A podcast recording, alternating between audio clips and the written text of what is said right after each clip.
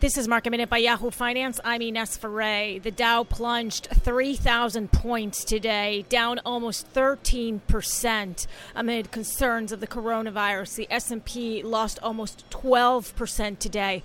Earlier this morning, just seconds after the open, a circuit breaker kicked in.